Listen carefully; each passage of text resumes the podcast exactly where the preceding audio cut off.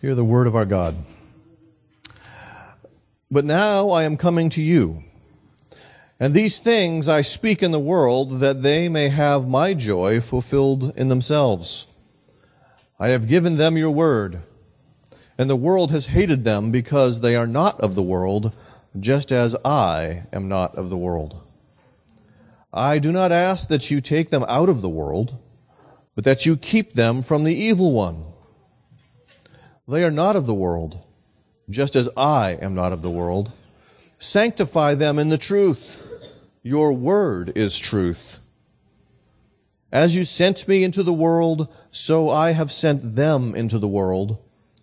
And for their sake I consecrate myself, that they also may be sanctified in truth. Let's pray. Father, we need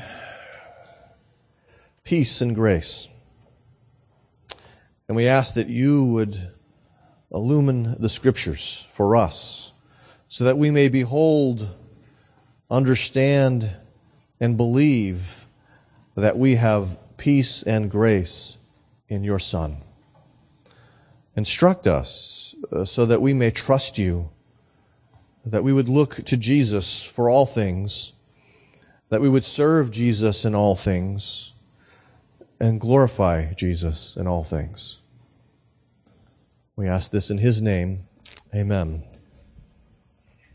At the time of the Reformation, one of the doctrines that the reformers began to teach was the assurance of salvation, uh, basing this in part upon uh, 1 John chapter 5, which says, John said that he had written this so that you would know that you have eternal life. That he believed that we could know whether or not we have received the grace of God. And this, in some ways, seemed to be very scandalous to the Roman Catholic Church. Cardinal Bellarmine said that the greatest of all Protestant heresies is assurance. This cardinal was no small man. He was no insignificant kind of person. He was the personal theologian to Pope Clement. So he had a little pull on the course of the Roman Catholic Church. He was one of the people instrumental in the counter reformation that grew up within the Roman Catholic Church in response to the Reformation. And the reason why they were so angry about the doctrine of assurance it gets back to the doctrine of justification by faith alone. You see, they thought that part of our justification was based on Christ's work, but another part of our justification was based on our good works, that God could not declare anyone to be righteous unless they themselves actually were righteous. And so, this is part of why they thought this idea of assurance to be the greatest of all the Protestant heresies. How could you know? Because you do not know what you will be like in the future. Whether you will do, continue to do good, or whether you will stumble and fall into evil. Because your obedience was one of the two defining factors of your justification. Calvin wrote about this. Always be afraid when the pastor brings out a big fat book, right? Okay. In the 1640, uh, yeah, the 1541 edition, not the 1641 edition of his Institutes, uh, he, he talks about this in his section on justification by faith and the merit of works. It says, uh, For we do not conceive of a faith which is empty of all good works, or of a justification which can maintain itself without them. Here, however, is the heart of the matter. Although we say that faith and good works are necessarily linked, we assign righteousness to faith and not to works. The reason for this is easily explained, provided we look to Christ, to whom faith is directed and from whom it draws all its strength. For how do we come to be justified by faith? It is because by faith we lay hold of the righteousness of Christ, which alone reconciles us to God. But we cannot lay hold of this justification unless we also have sanctification. For when scripture says that Christ is given to us for redemption, wisdom, and righteousness, it also adds that he is given to us for sanctification. 1 Corinthians 1 30. I want us to keep that in mind as we look at this passage. This idea of uh, assurance that is rooted in the righteousness and the work of Jesus and not in ourselves, so that we can, in a sense, rest assured. Our big idea this morning is that our assurance rests on what Jesus and the Father do for us. And so, first off, I want you to rest assured because Jesus prays for his people. We are in the midst of this high priestly prayer that Jesus offers. And Jesus continues to pray for the disciples. He began that process we talked about last week. But he's praying in their hearing precisely for their encouragement. And so that's why he, he lays this out. These things I speak in the world. This is similar to what he says outside the tomb of Lazarus. He's speaking for the benefit of his disciples so that they'll know what was going to happen with the raising of Lazarus. But here he's now speaking for the benefit of his disciples so they know the good things that will come to them because of Christ and not themselves. His purpose here, he says, is that that they may have my joy fulfilled in themselves. And that's, you know, the joy of Jesus, he's praying, would be fulfilled or made complete in them. he wants them to partake of the joy that he has. It is his joy that seeks and finds a place in the life of his disciples. Now let's remember for a moment what was his joy. His joy, as we saw earlier in this gospel, was in doing the will of the Father. And so it is precisely because he has done and continues to do the will of the Father that he's able to experience joy as our mediator and give us joy as our mediator. And so he prays for the joy of his disciples. Not the joy that the world gives, not the joy that they themselves might seek in and of themselves, but the joy that Jesus has, he prays for his disciples.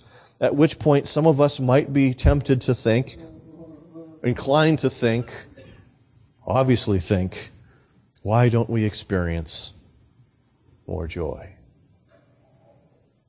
Why is it that Christians struggle with joy?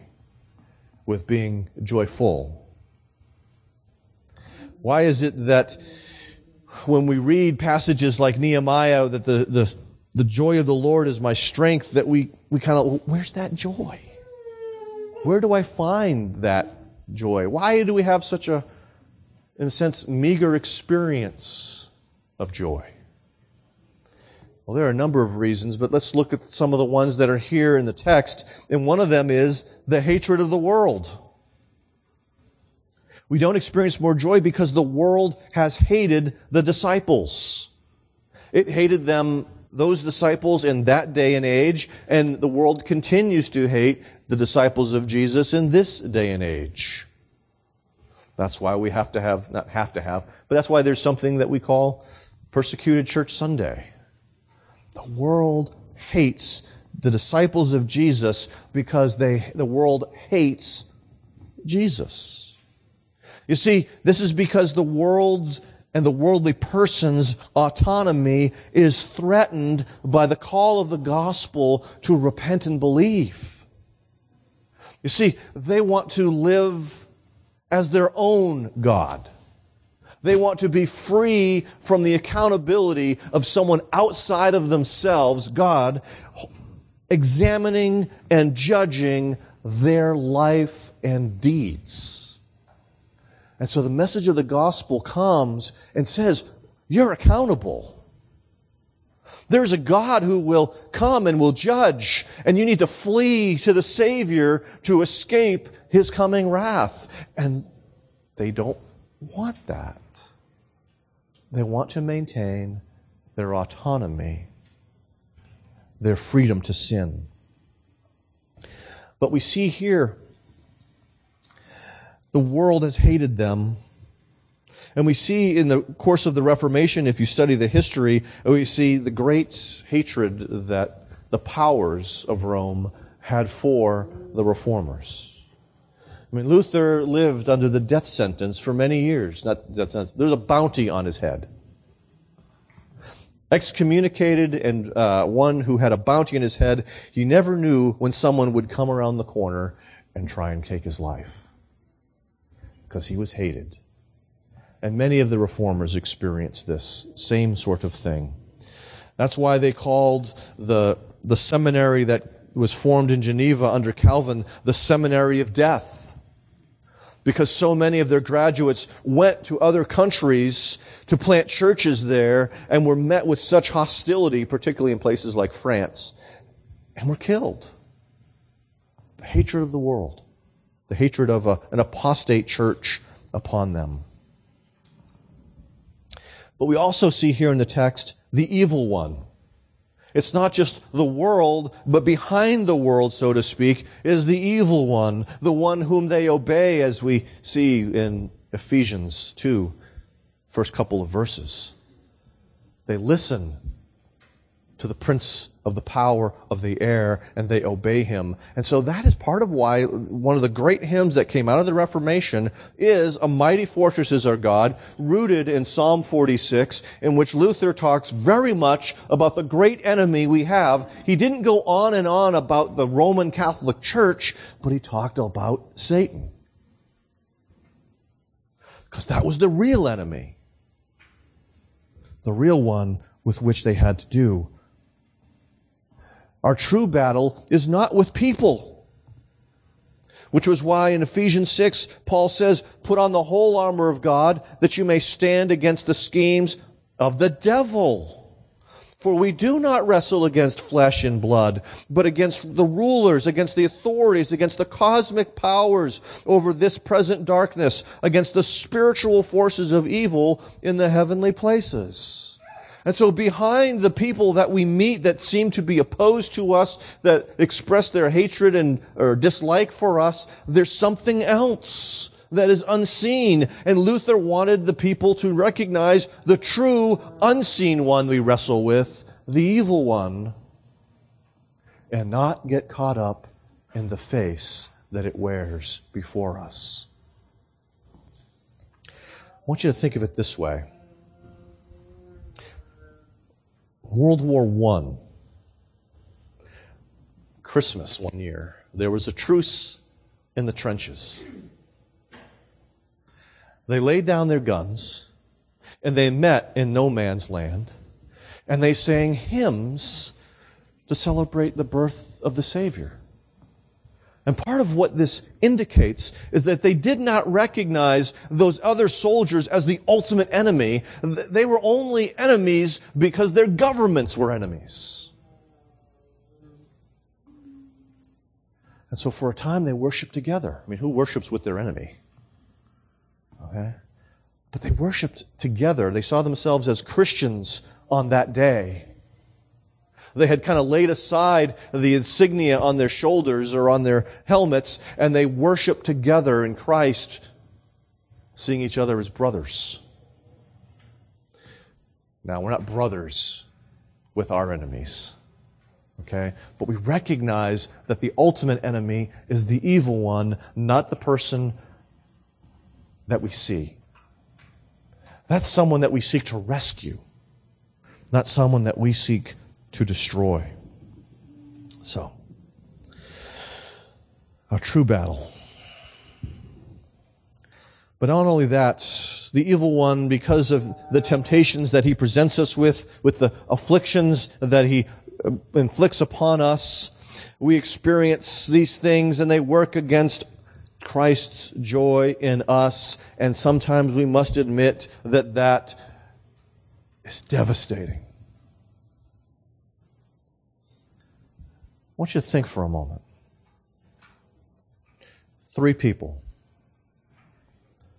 Moses, Elijah, Jonah. All three great prophets of God used in amazing and profound ways, right? What do they also have in common? They prayed that God would take their lives.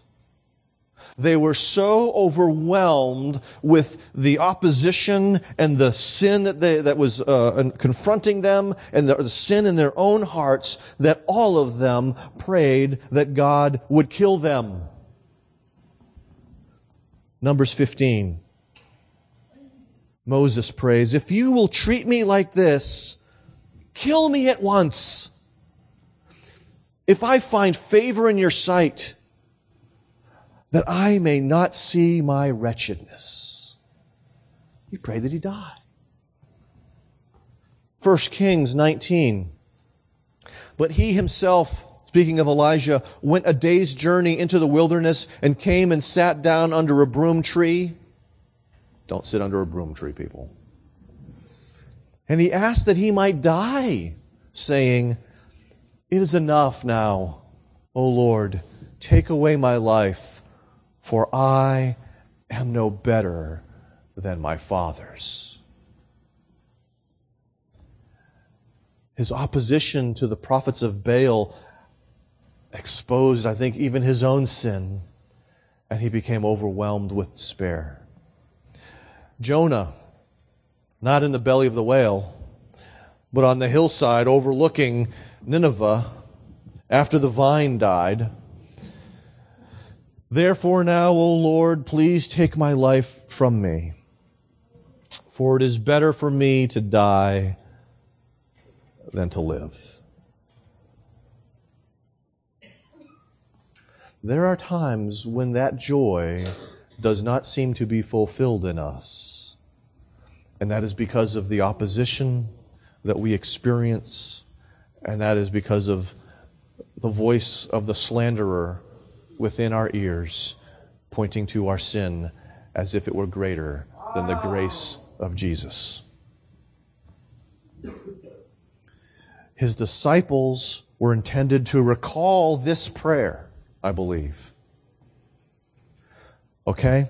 They were to recall this prayer to be assured that the joy that they ex- would be fulfilled because of the Son's prayers always being answered.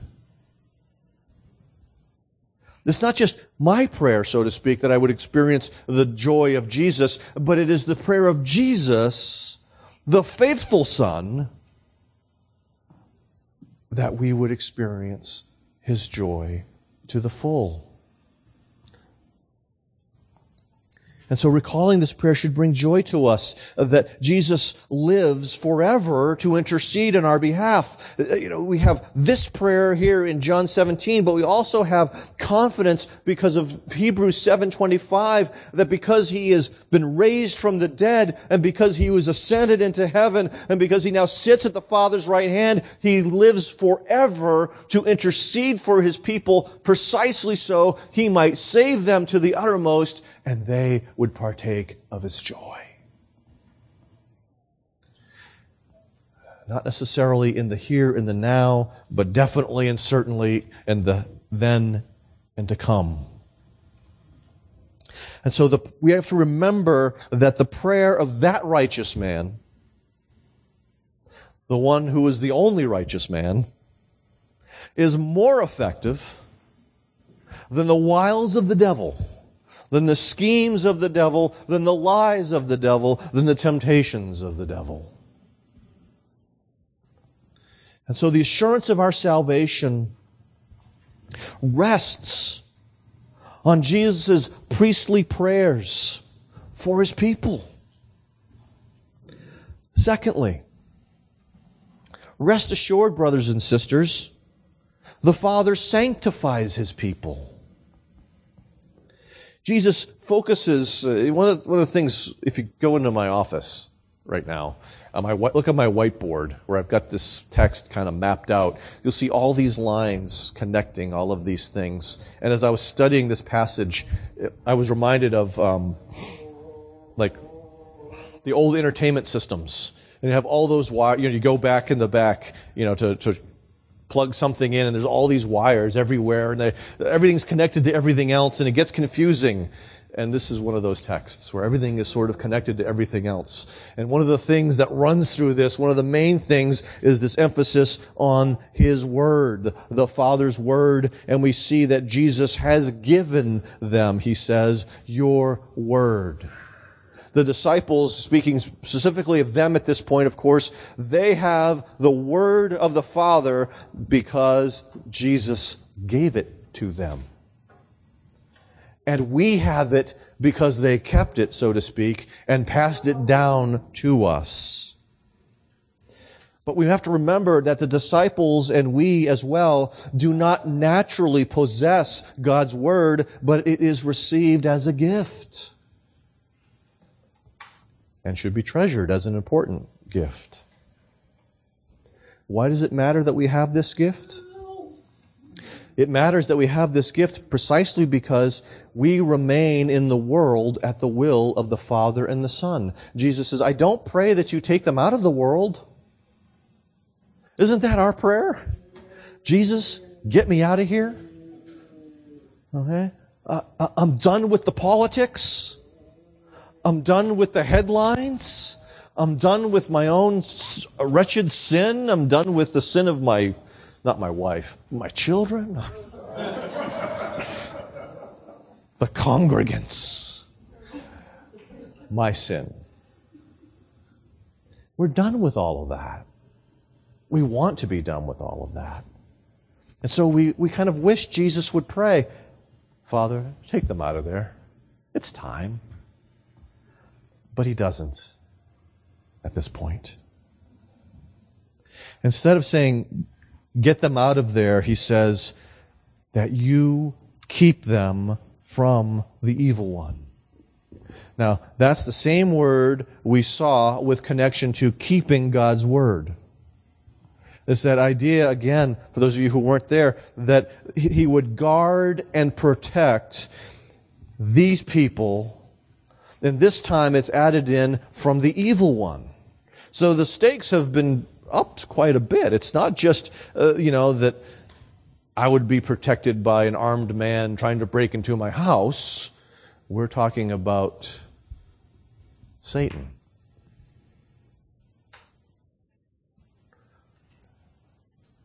Our security rests upon the power and the love of the Father to keep us.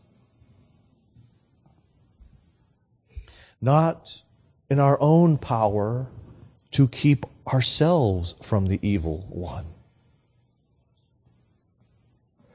And we see as Jesus prays this, how it ties into something we prayed earlier in the worship service from Matthew 6 Lead us not into temptation, but deliver us from evil or the evil one.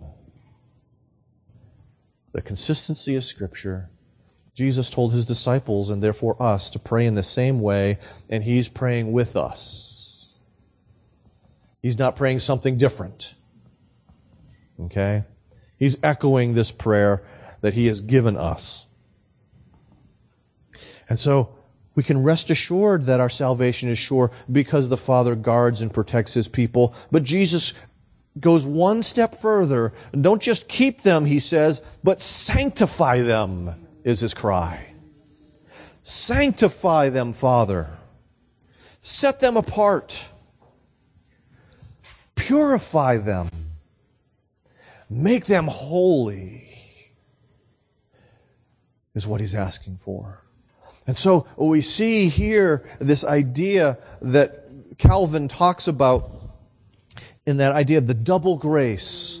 Then when we're united to Christ, that we receive not just justification, but we receive sanctification. That process by, well, justification, that act by which the God declares us to be righteous, and then sanctification, that process by which God makes us righteous. Which is not completed, of course, until Jesus returns or you die, whichever comes first. Okay? We have no, as uh, Calvin would say, Jesus torn to pieces, but we receive the whole Jesus. And so we receive both justification and sanctification. And so that is what is behind this prayer. Jesus, sanctify them. This is why Paul would say in 1 Thessalonians 4, this is the will of God, your sanctification. Now, the reason, as I kind of I mentioned earlier, that Rome hates this doctrine of assurance is because, in a sense, their final justification requires works, and so they focus on be sanctified or sanctify yourself. And here it is the Father sanctifying us.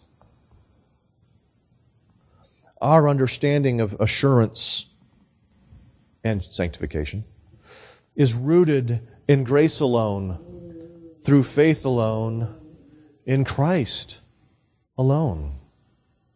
So, what we see here in this cry, sanctify them, is that Jesus asked the one he had just called Holy Father to make his disciples holy as he is holy. This is the flip side, I guess, of that idea of protection. He also wants them to be purified. This is a completely consistent with what we see in the Old Testament. Leviticus 11. For I am the Lord who brought you up out of the land of Egypt to be your God. You shall therefore be holy, for I am holy. Their holiness was supposed to be rooted in His holiness. And so Jesus is saying the same thing here. You're holy, Father. Make them holy for you. We see this as well in 1 Peter 1, verse 16, echoing the Leviticus passage. And how is it that the Father is going to do this? How does Jesus ask him to do this? Sanctify them in the truth. Your word is truth. And so this process of sanctification this being made righteous, being set apart by God, being made holy takes place through the means of the Word of God. Now remember, there's a sense in which Jesus is focusing on the fact that we are passive here. We are not sanctifying ourselves, but we are being sanctified by the Father, but that does not mean that we are utterly passive, shall we say. For we see that there is no sanctification apart from the Word. That we grow only as we grapple with the Scriptures. Now, I'll tell you, it is possible to read the Scriptures and not be sanctified. Okay? If you just see it as an intellectual exercise, you know, scholars do that all the time. Well, so do people in pews. Okay? Uh, you, you, you, just read it because you know you, you've got your, your Bible in a year program and it says today I'm supposed to read Psalm 3, so I'm going to read Psalm 3 and get it over with. If that's how you're approaching Scripture, you're not going to be sanctified. Okay? But there is no sanctification. Just as there's no sanctification apart from the work of Christ and union with Christ, there is also no sanctification apart from the ministry of the Word in your life. It doesn't happen because that is the means that God has appointed for your sanctification. And that is the means that Jesus prays for for your sanctification. And so God will sanctify you as you are grappling with the scriptures. What does this say I'm to believe about God? What does this say about what God has done for me? Do I re- believe that and receive that? Do I, what do I need to turn away from? What do I need to put on? That's what it means to grapple with the scriptures. And so that is why Paul says in Colossians 3, for instance, let the word of Christ dwell in you richly, teaching and admonishing one another with all wisdom, singing psalms and hymns and spiritual songs with thankfulness in your hearts to God. We do this so that, as Paul says in Romans 6, do not present your members to sin as instruments for unrighteousness, but present yourselves to God as those who have been brought from death to life and your members to God as instruments for righteousness. That transition that takes place as our minds are renewed and we begin to put off these things and I'm not going to offer myself to sin in this particular way anymore, but now I'm going to offer myself to God in obedience in the power of the Holy Spirit now. And so, I would say that we are wrong if we see holiness as opposed to joy. Jesus is praying for both of these things. They're meant to see as one furthering the other. His joy, Jesus' joy was found in His holiness and sacrifice. And so we experience His joy as we grow in holiness and sacrifice. This past week, as I was uh, driving for a lunch appointment.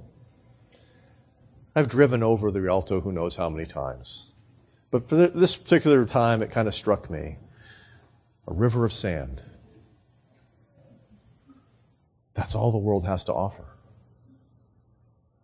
It talks about finding our delight in sin, finding true life in sin, but really all that it can give us is a river of sand and a river of sand can sustain nobody. You can't live on a river of sand.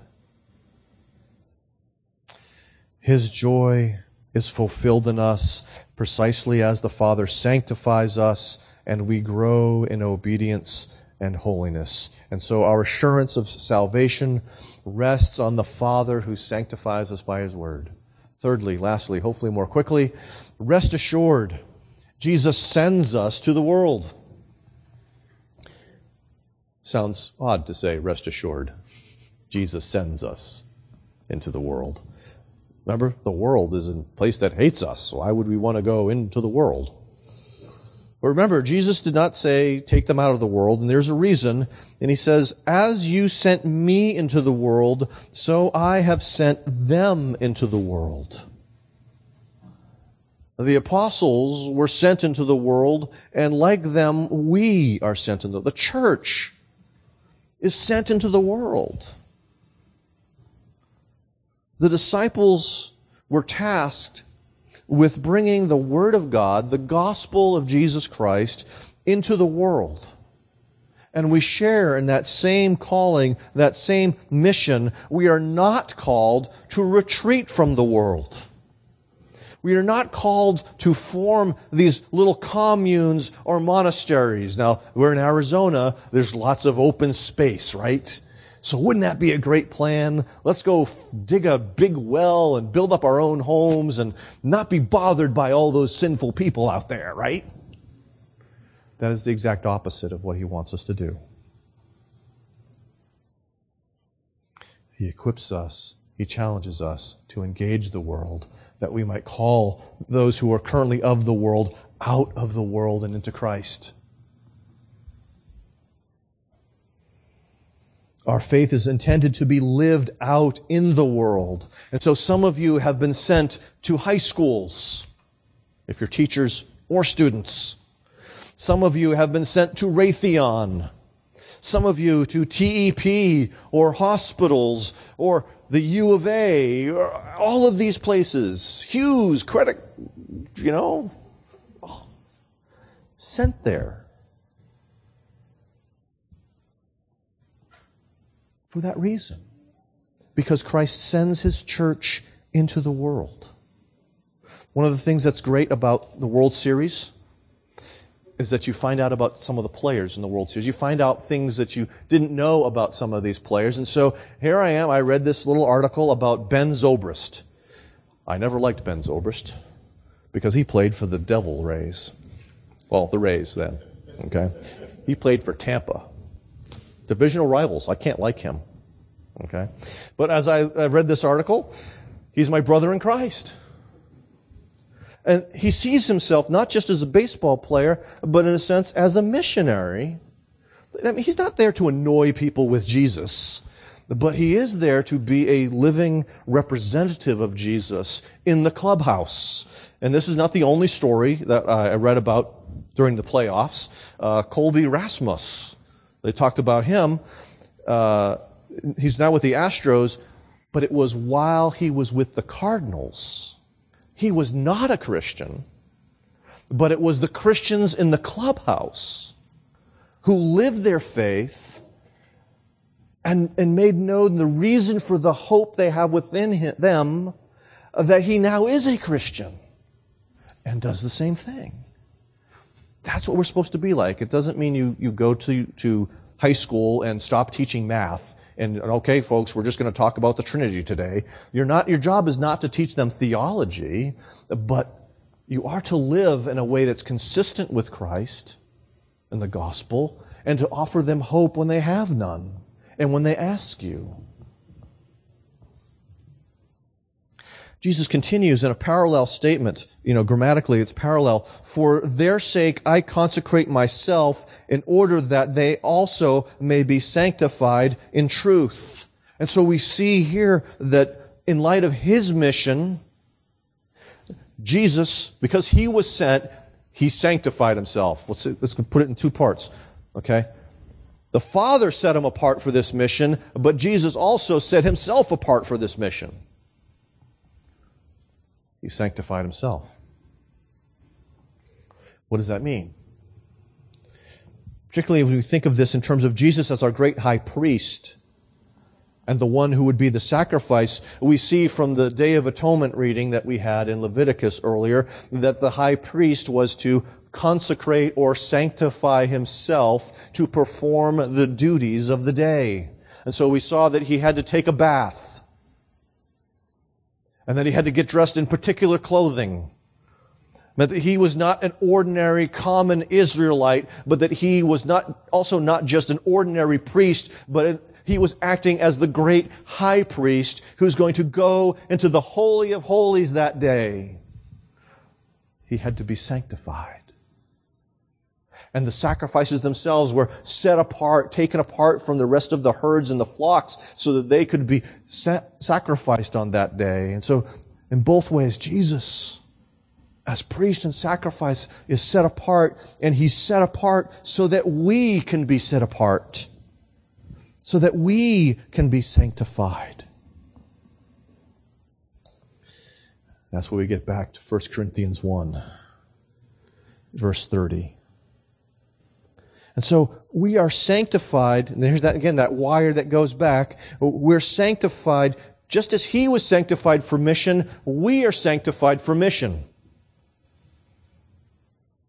It's not just so that we sin less, though that is very good. We're set apart for that mission. We're set apart and we're purified for that mission. Because if we're not purified for that mission, they'll never see hope in us and ask us for the reason for that hope.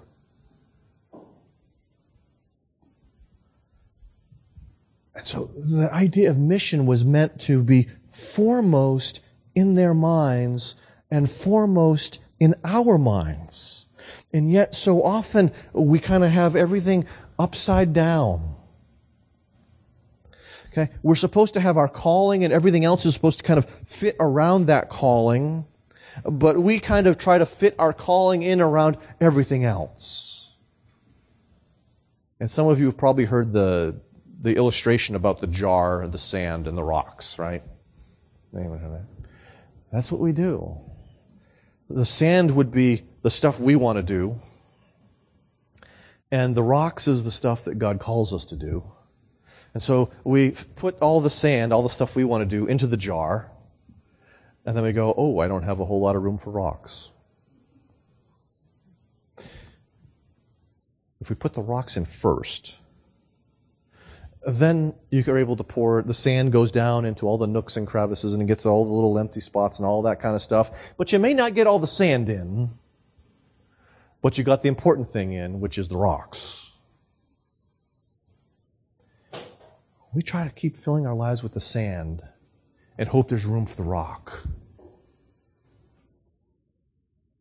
Jesus sets us apart, the Father sets us apart for the rock part not the sand part.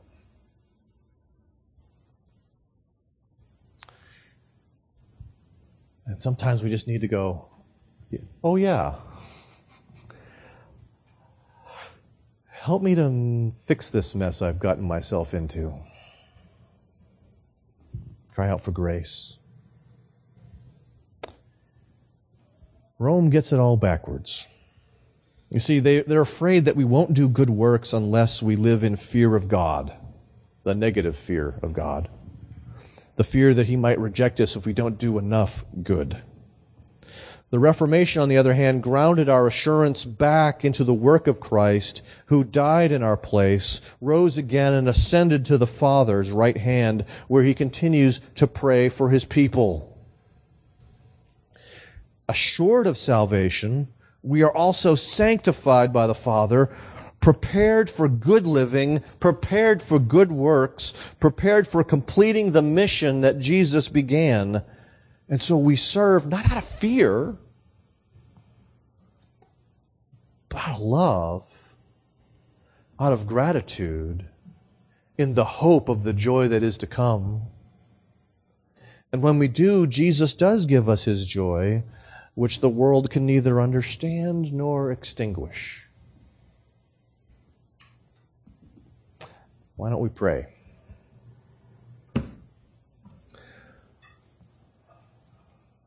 Father, I thank you that Jesus is in many ways more economical with his words than I. And so I do pray with Jesus this morning that you would com- fulfill Jesus' joy in your people that are in this room.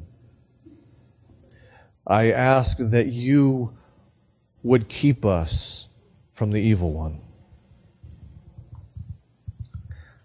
I ask that you would sanctify us by your word, by the truth. And I pray that we would hear that call to mission which has been issued by Jesus and has not been taken away. Father, do these things because of Christ, in whose name we pray. Amen.